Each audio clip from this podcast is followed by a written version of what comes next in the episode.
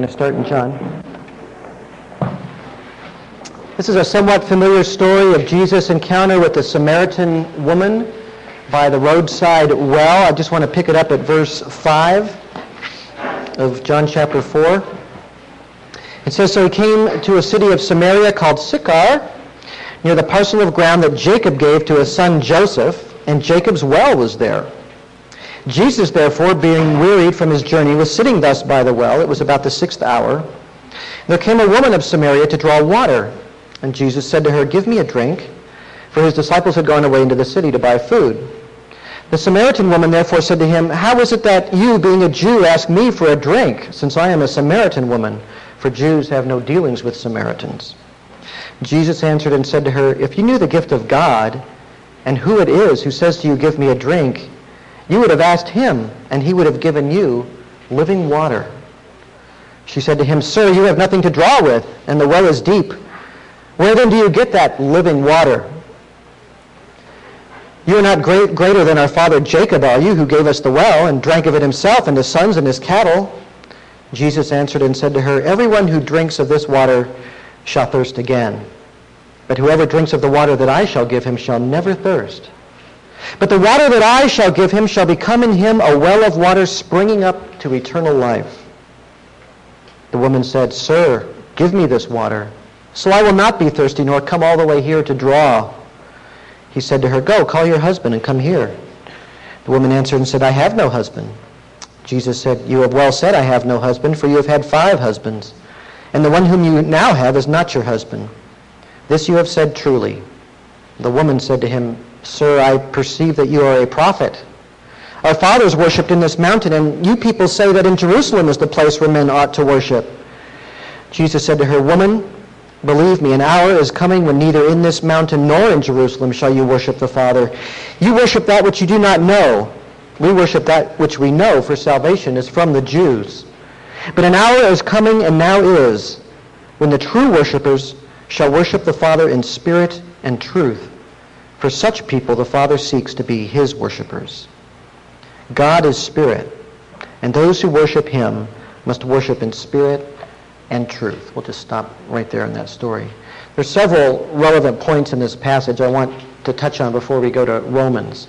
This woman was a Samaritan, and her religion was related to Judaism. It was a lot like it, actually, but it branched off years and years before, during the time of the divided kingdom. You'll remember that after King Solomon, the kingdom of Israel, Israel was split into two kingdoms, and the southern part, which was mainly where uh, the tribe of Judah, where Jerusalem was, was its own kingdom, and the northern tribes had their own kingdom, which they called the nation of Israel. So you had Israel and Judah. Well, the Samaritans were from that northern part. And what happened was, in seven twenty-two B C, the Assyrians came along and swiped away and destroyed the northern kingdom out of existence, and took a lot of the people there off into captivity, and many scholars believe they also they brought other people. They would move people around just to get them all disoriented and help keep their control over areas. So they'd bring in strangers into areas and settle them there. And whether they did that here in Israel, we're not totally sure, but the remnants of the people that lived there, that still survived there, became the Samaritans. One of the things that happened before the Assyrians came, while the kingdom was divided, was that the northern kings of Israel didn't want people to worship in Jerusalem. So they set up alternate worship sites, if you will, where people could do sacrifices and not go to their enemies, political enemies down below in Jerusalem. And so um, what she's talking about, this mountain, Mount Gerizim, is w- near one of those sites where they did that to keep the kingdom divided. So the Samaritans kind of developed their own system. But they worshiped the Lord, the God of the Bible. They recognized the books of Moses as scripture. They were waiting for a Messiah. They practiced circumcision. They ate kosher food according to the laws of Moses. They kept the Sabbath according to the laws of Moses. But they had this other view, this other tradition, this other spiritual life based around Mount Gerizim and not Jerusalem.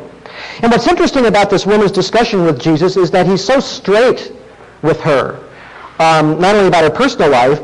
He's reaching out to her. He's, you know, he wants a drink of water, but he's just using that as an opportunity to get her to think about eternal things. He's reaching out to her for, for her salvation. But when she asserts that her people worship at Mount Gerizim, this mountain as she calls it, he tells her that her people are wrong. You're not supposed to do that anymore. That's considered a politically incorrect no-no. Verse twenty-two, "You worship that which you do not know. We worship that which we know, for salvation is from the Jews. Here's another example of Jesus just conflicting with modern thinking. Shouldn't he affirm her in her faith tradition? Isn't that what he should do as a polite person? That's what we're always told. Isn't he being religio-centric here, thinking that the Jewish religion is more true than the Samaritan religion? Possibly he could even be racist here, asserting that Jewish people have a superior standing with God versus the Samaritan people. How can he declare her religion ignorant of all things, to actually say that a person is ignorant and worshiping in ignorance? And how can he be such an insensitive, close-minded fellow as to tell her that her mountain is the wrong mountain and his mountain is the right mountain? That's just, oh. Well, I'll tell you how he can do it. He's speaking truth. That forbidden thing in the modern world. He's telling her the truth. And as much as Jesus loved her, he would not lie to her, and he would not pretend to her.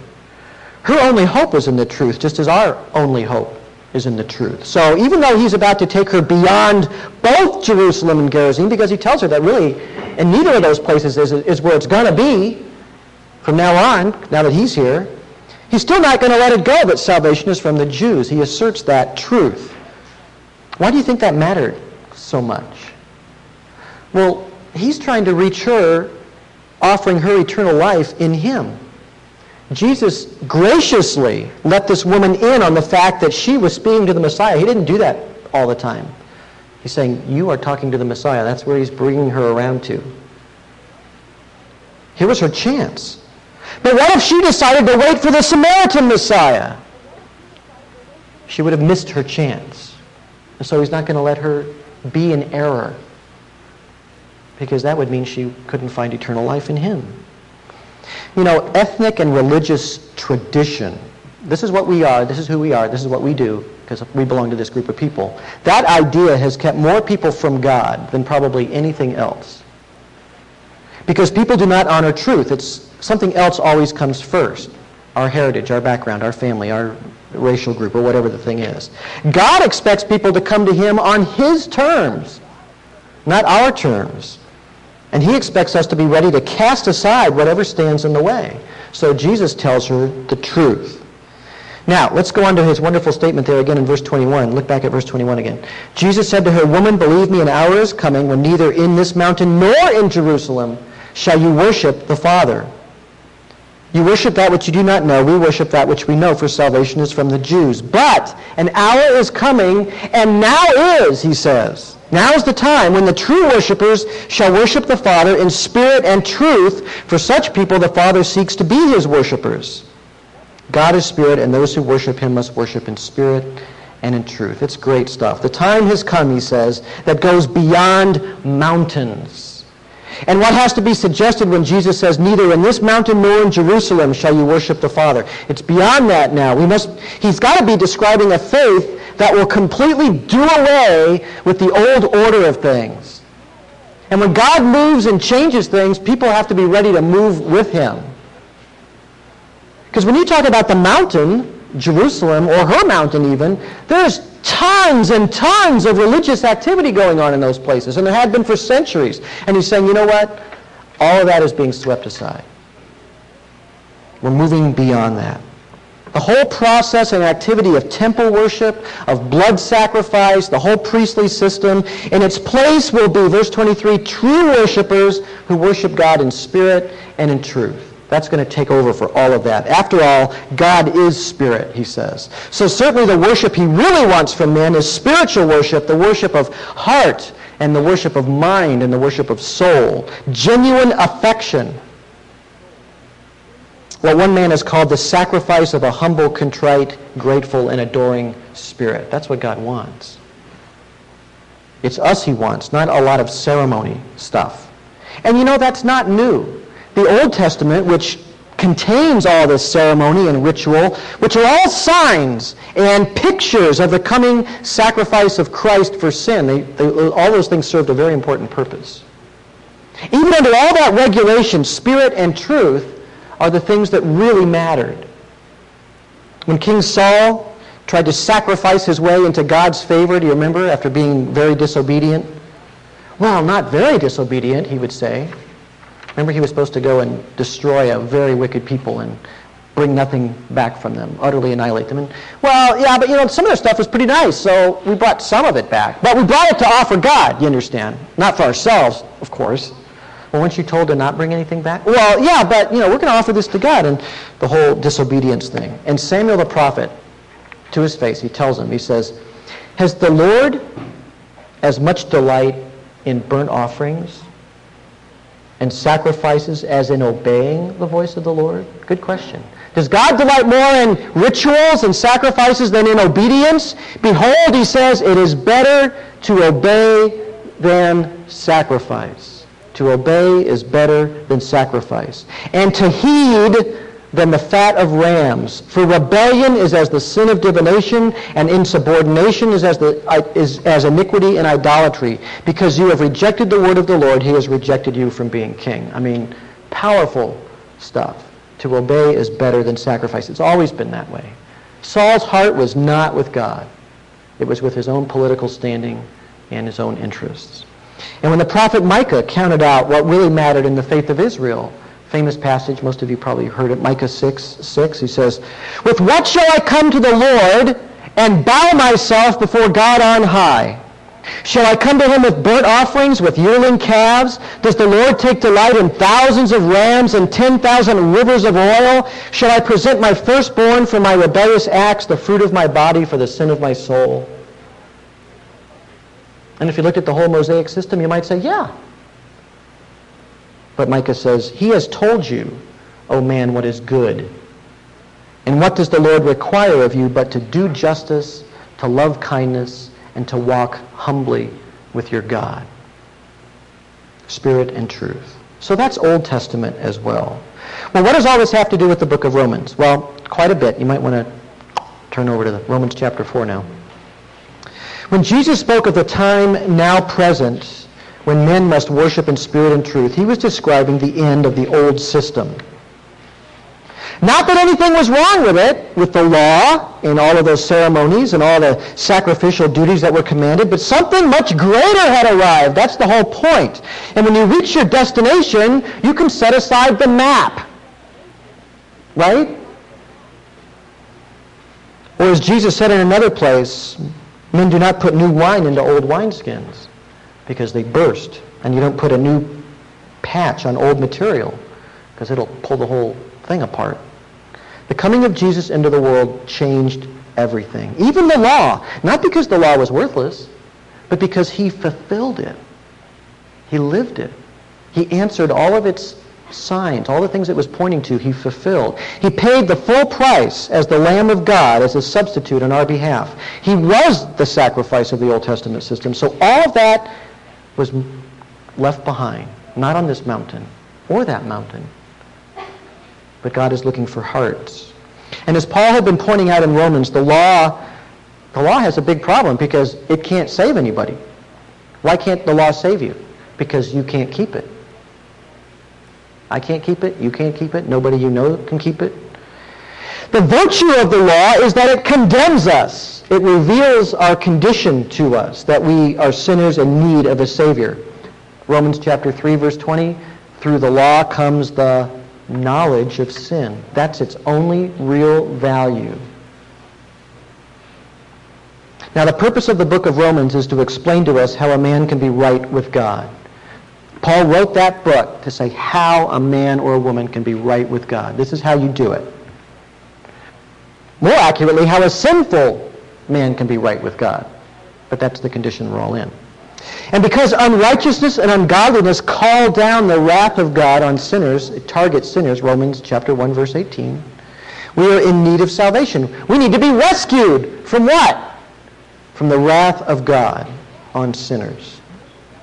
So Romans is about salvation, deliverance from the wrath of God. And that salvation is accomplished on principles of righteousness. You know, people don't talk about this like they should, because they used to talk about it all the time in preaching.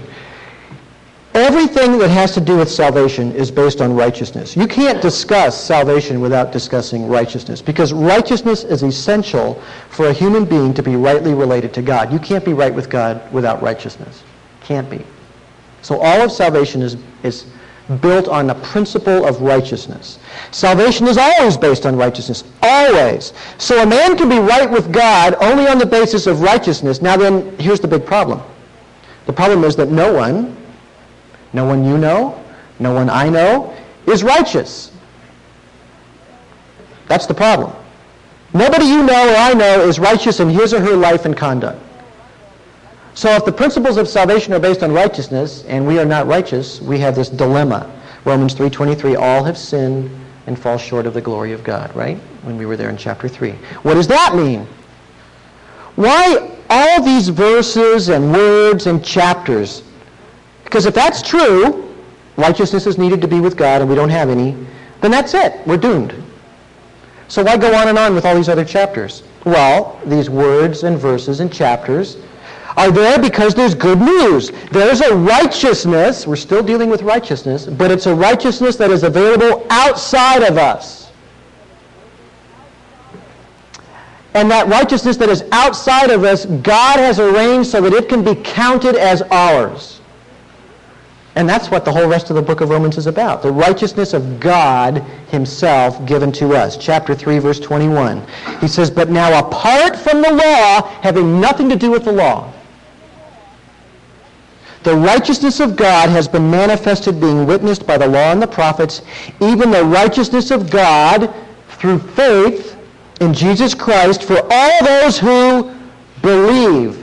For there is no distinction, all have sinned and fall short of the glory of God, verse twenty-four, being justified, made right, as a gift by his grace through the redemption which is in Christ Jesus. God provides righteousness as a gift of his grace through the redemption. Redemption means paid price, which is in Jesus Christ. I mean, that's the gospel. That's the wonderful good news. So, in a sense, there are two paths to reach God. Both the paths are based on one principle, and the principle is righteousness. So, the one path is you can have your own righteousness that meets God's standard. That is the path I choose not to take, because I've sinned too much. Or, you can go down the path where God's righteousness is provided to you in Jesus Christ. Now, if you're like me and you're a sinner, you have to eliminate the first path. Don't try to go down the first path. Forget it. Wash it out.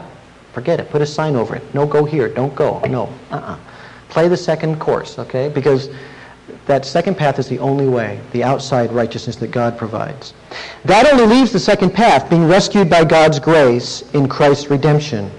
And how is God's righteousness received? How do we get that? By faith. Again, Romans three twenty-one. Apart from the law, the righteousness of God has been manifested, being witnessed by the law and the prophets, even the righteousness of God through faith in Jesus Christ for all those who believe. This way, there is no room for human boasting in religion. Verse twenty-seven.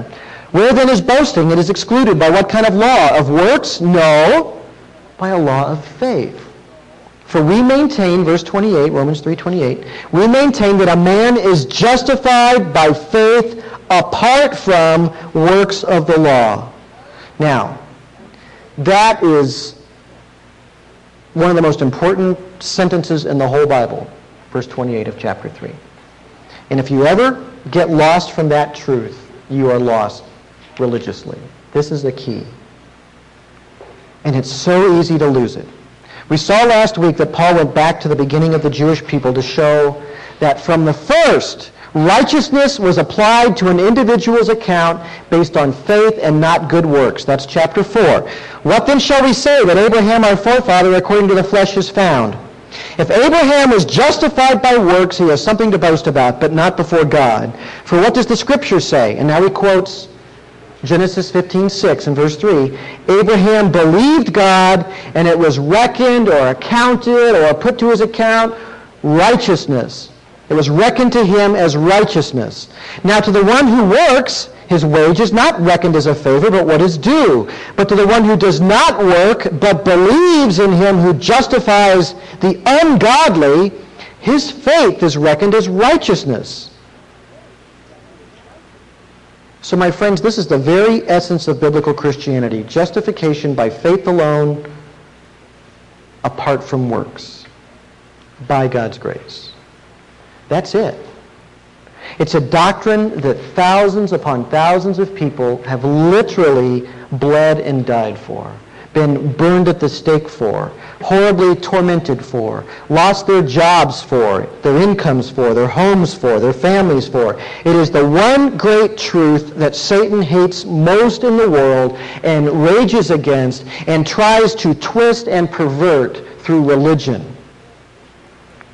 It's what religion tries to crush and suppress and deny. It's everything antithetical to human pride and self-righteousness, God's way. That's why he hates it so. Because when you understand salvation by grace through faith alone, only God can be glorified in religion or piety or whatever you want to call it. Only God. And that's the way it's supposed to be. And Satan hates that. He wants you to have confidence in yourself. He wants you to believe that you're a good person, that you're going to make it on your own, that you, God might be there as sort of a helper, but you can have the glory with him. Because that's what he wanted. But the truth glorifies God, exposes man, and therefore is hated. So the faithful person fights for this truth and stands up for it because it's the only way wicked men can be right with God.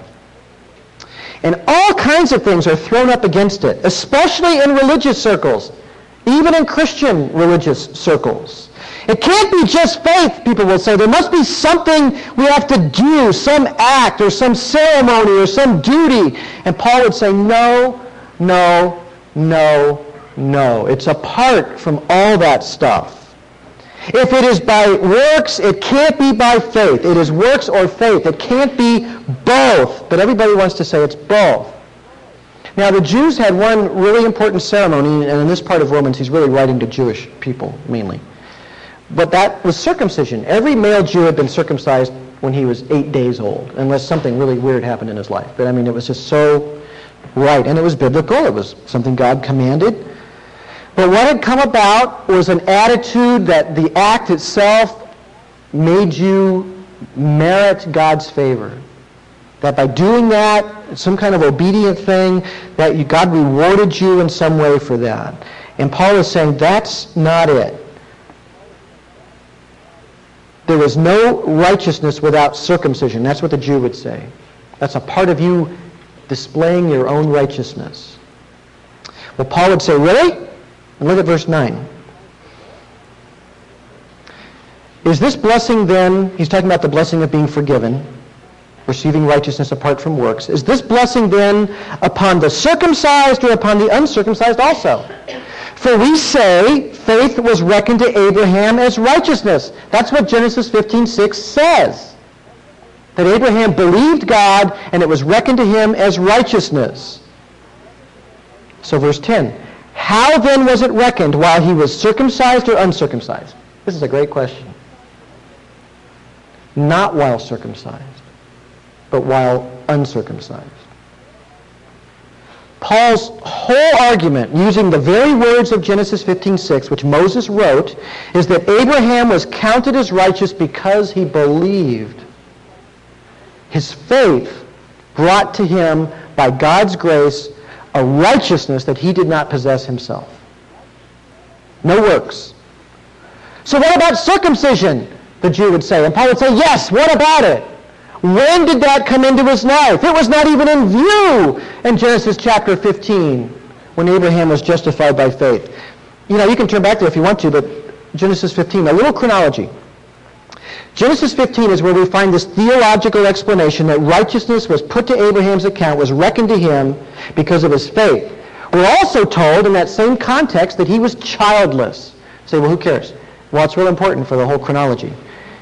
Genesis fifteen two, Abram said, Lord, what wilt thou give me since I am childless? And the heir of my house is Eliezer of Damascus. And Abram said, since thou hast given me no offspring, one born in my house is my heir. Then behold, the word of the Lord came to him, saying, This man will not be your heir, but one who shall come forth from your own body, he shall be your heir. And he took him outside, and God said, Now look toward the heavens and count the stars, if you're able to count them. And he said, So shall your descendants be. And then it says, And he believed God, and he reckoned it to him as righteousness. So the whole context of that great theological sentence in Genesis fifteen six is his childless condition. So there it is. Then immediately you have the Abrahamic covenant ratified by God in verses eight through twenty-one. In fact, it's really interesting. We won't get into it this morning, but only it's a one-directional covenant. It's not a mutual covenant. It's God to Abraham alone. It's unconditional. Abraham didn't do anything. He just laid there and watched it happen. God did all the covenant making. God makes him this unconditional promise that the covenant will be fulfilled. That is the promise, God's promise. Abraham is completely passive. So where does circumcision come in? Chapter seventeen.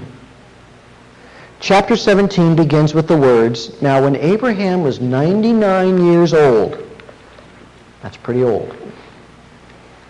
When he was ninety-nine years old, that's a helpful time marker. In chapter seventeen, verse nine through fourteen, we have the commandment regarding circumcision then. So that follows the statement where it says Abraham was ninety-nine years old. So circumcision was given to Abraham when he was ninety-nine years old. Now, back up to Genesis sixteen sixteen, or before that. How old was Abram when his son Ishmael was born by his concubine Hagar? eighty-six, it says. The very last verse of chapter sixteen. Abram was eighty-six years old when Hagar bore Ishmael to him.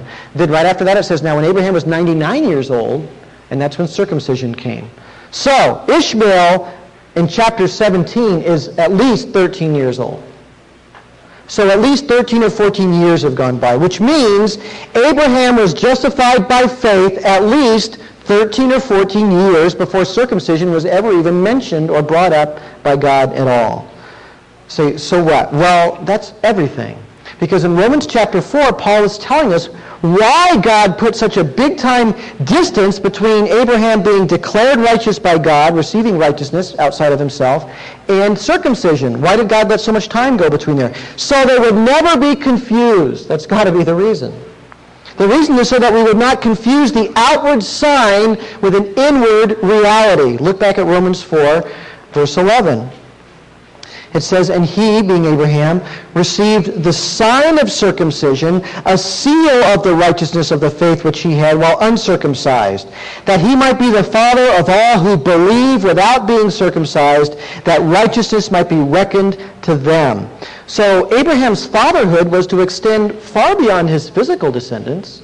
Yeah, he was going to have all these physical descendants, all these great nations coming forth from him. Nations through uh, his son Ishmael, and obviously the chosen people through his son Isaac. But the Gentiles too, who believe, who just share his faith, they're his descendants too. They can receive salvation too, and they can call him Father too, as the Father of their faith. That's why we can go to Bible Club on Wednesday afternoons and sing Father Abraham and do those strange hand motions, because, because he is our Father too by faith. Well, why circumcision then? Well, Paul uses two words in verse eleven. He says it was a sign and a seal. A sign points to something, right? What do you use signs for? To point to something. Big dog in backyard, turn off over here. You know, signs tell you information about something. Circumcision is a sign, so it signifies something. And my assumption is, and Yeah, you know, it, it signifies the cutting away and the removal of guilt and the pollution of sin. It symbolizes justification and the promise of salvation. It says God can interrupt that passage of sin from father to son to son to son, and all of humanity being condemned in Adam's sin and all of us in our fallen condition. God can intervene in that and save people with saving righteousness. So it's a sign. Ceremonies are signs. They point to greater realities. But never mistake the sign for the reality. Never make that confusion. There are Old Testament signs and there are New Testament signs. Old Testament signs are bloody. Circumcision is bloody. Sacrifices are enormously bloody. New Testament signs are not bloody. Why do you think the difference? Well, the Old Testament sign is pointing us to what? The blood of Christ. The blood of Christ has solved our problem. So blood doesn't need to be shed anymore. The New Testament signs are not bloody. They are baptism and the Lord's Supper, right? Like circumcision, baptism is a one-time thing. It's a symbol of having your sin washed away. Like sacrifices, the Lord's table is an ongoing, enacted thing. It's regular. Do it all the time. But it's unbloody. I mean, the wine represents blood, but it represents the blood of the one who satisfied the demands of justice, who fulfilled the law, which is why it's not blood, it's wine. It's a joyous thing, not a horrible thing. It represents the fellowship and a meal that we can have with God because of the death of Christ. So his all-sufficient sacrifice makes all the other sacrifices unnecessary. But the signs are not the thing itself, they're only pointers. Here's another sign from the Old Testament, the rainbow. I won't get into the scientific explanation for why a rainbow showed up after the flood, but it's interesting stuff. But the rainbow was put into the sky, the Bible says, so that we would know that God would never flood the world again. And he hasn't. He's kept his word. And uh, it's a sign. What does it point to? Points to a promise that he made. It signifies that God will never flood the world again. It reminds us of a promise.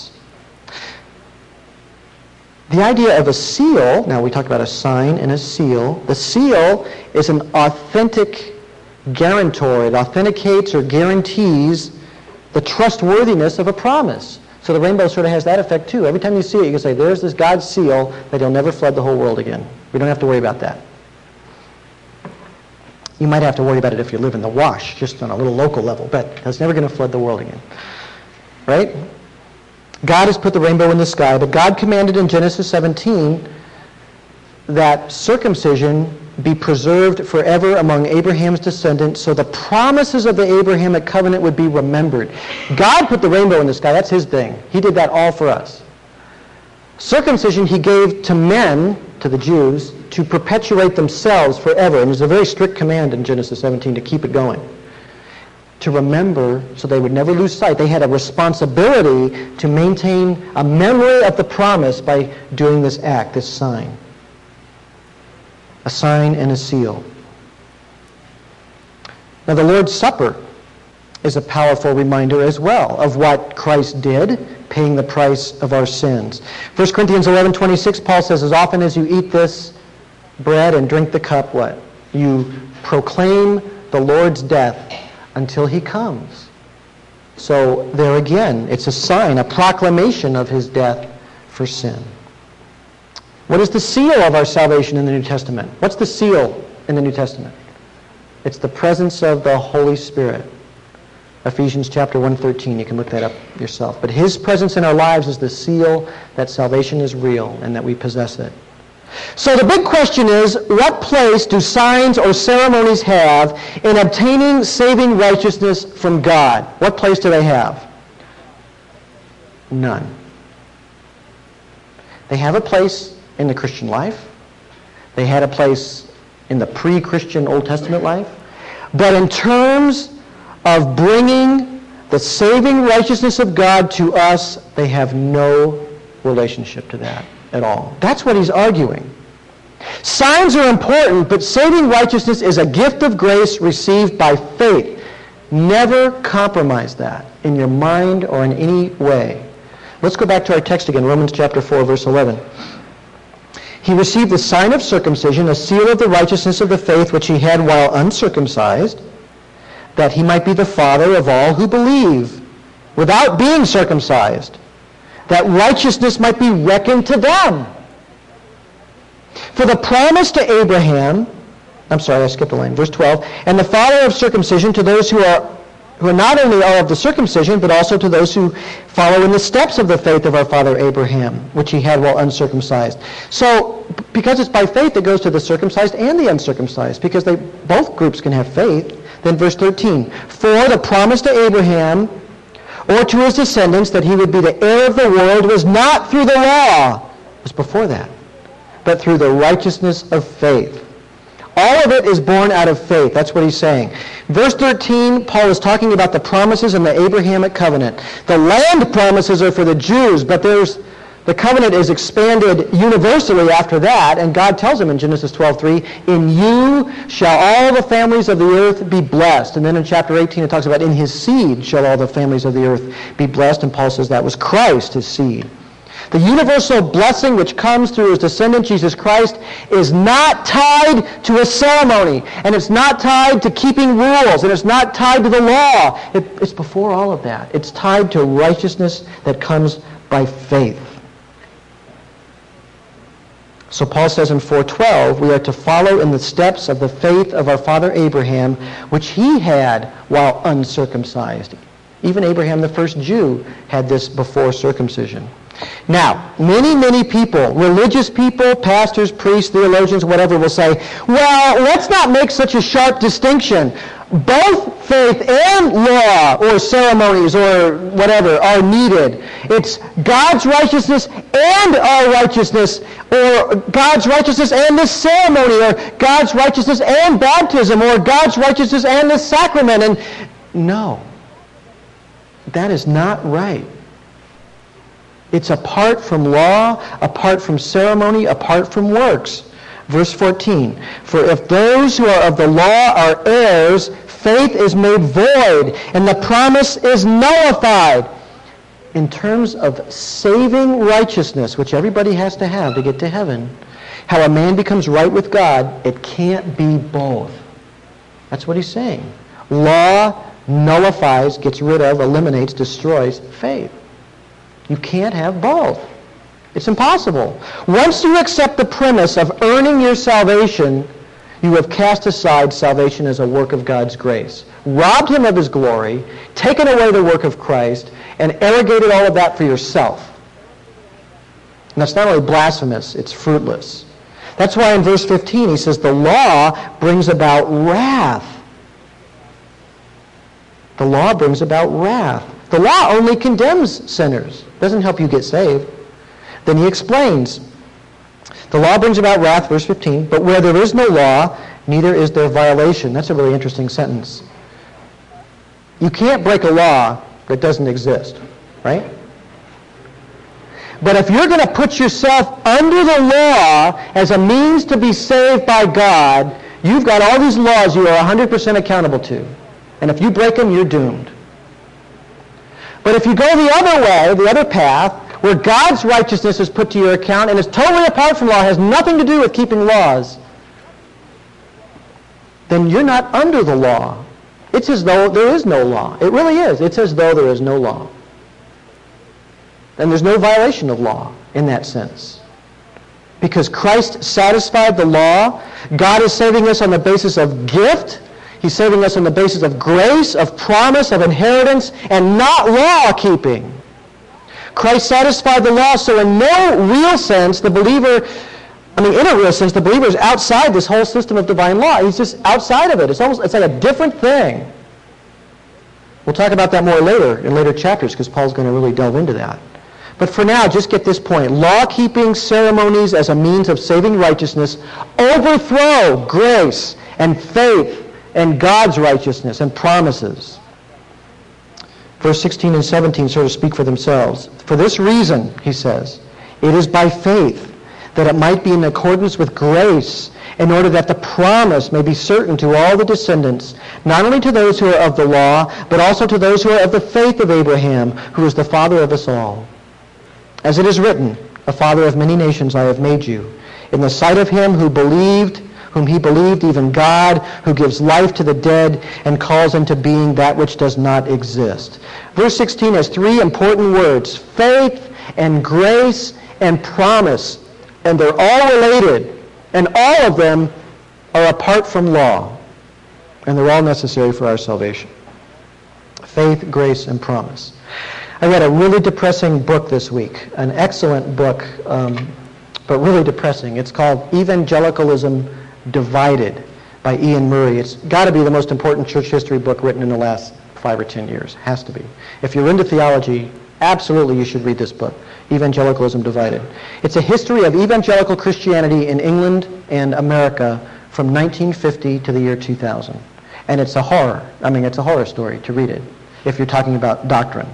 Because Murray chronicles how in the name of becoming respectable and in the name of unity and in the name of um, ecumenicalism and peace, many, many important men who at one time in their life stood up boldly for the doctrines of grace and faith and promise compromised. And if I just started saying the names, many of you would know the names I'm, uh, I would say. And uh, it's tragic. And it explains so much about why modern Christianity is the way it is, so full of errors, so led by psychology and emotion and entertainment, and with so little theological basis. It's so clear once you see what happened, why it came about that way. And it's because theologians compromised the gospel. And so it just really isn't that important. What, what Paul is saying is all important. Big names. Men who believed in the authority of Scripture and the great Reformation doctrines of grace alone and faith alone and Scripture alone joined together with those who denied those doctrines, denied them altogether, in order to do other kinds of things. And thinking that these men who upheld these great doctrines would influence these other men for the truth, exactly the opposite happened. And these great men gave up the truth in order to be buddies with these other guys. They compromised their convictions. Never let that happen. We should have an attitude, I will be the last Christian in the world who holds to the doctrine of grace alone and faith alone, and that that's how we're justified. If the whole world says something different, I'll still say that that's true. And I will tell anybody that will hear, ceremonies and rituals do not save. And it was incredible how in the Church of England, the Anglican Church, this whole vast group of scholarly, knowledgeable, evangelical, Bible-believing men said, okay, if you think you get justified by baptism, we'll just go with that. We'll let you believe that and say we're brothers and everything's okay. You baptize a baby and he's saved. When they had fought against that their whole lives, and they just decided, well, you know, for the sake of peace, we'll just say that's not important anymore. Well, we know what the Bible says, but you know the Bible, that's got to be interpreted a little differently too now. That's, it's not all true, just partly true. And they just fell into that whole thing. The reality is God saves by grace and faith and promise. Well, we'll finish our discussion of Abraham's faith next week. Whose righteousness saves you? Yours or God's? Right. Let's sing that last hymn. Number uh, forty-nine.